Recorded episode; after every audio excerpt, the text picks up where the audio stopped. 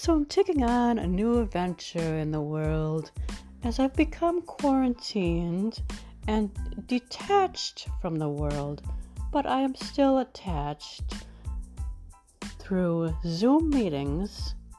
As you see, I am a Toastmaster and I have attended meetings in Australia and London and Africa. So I'm just traveling around the world, speaking to so many people and enjoying everyone's cultures.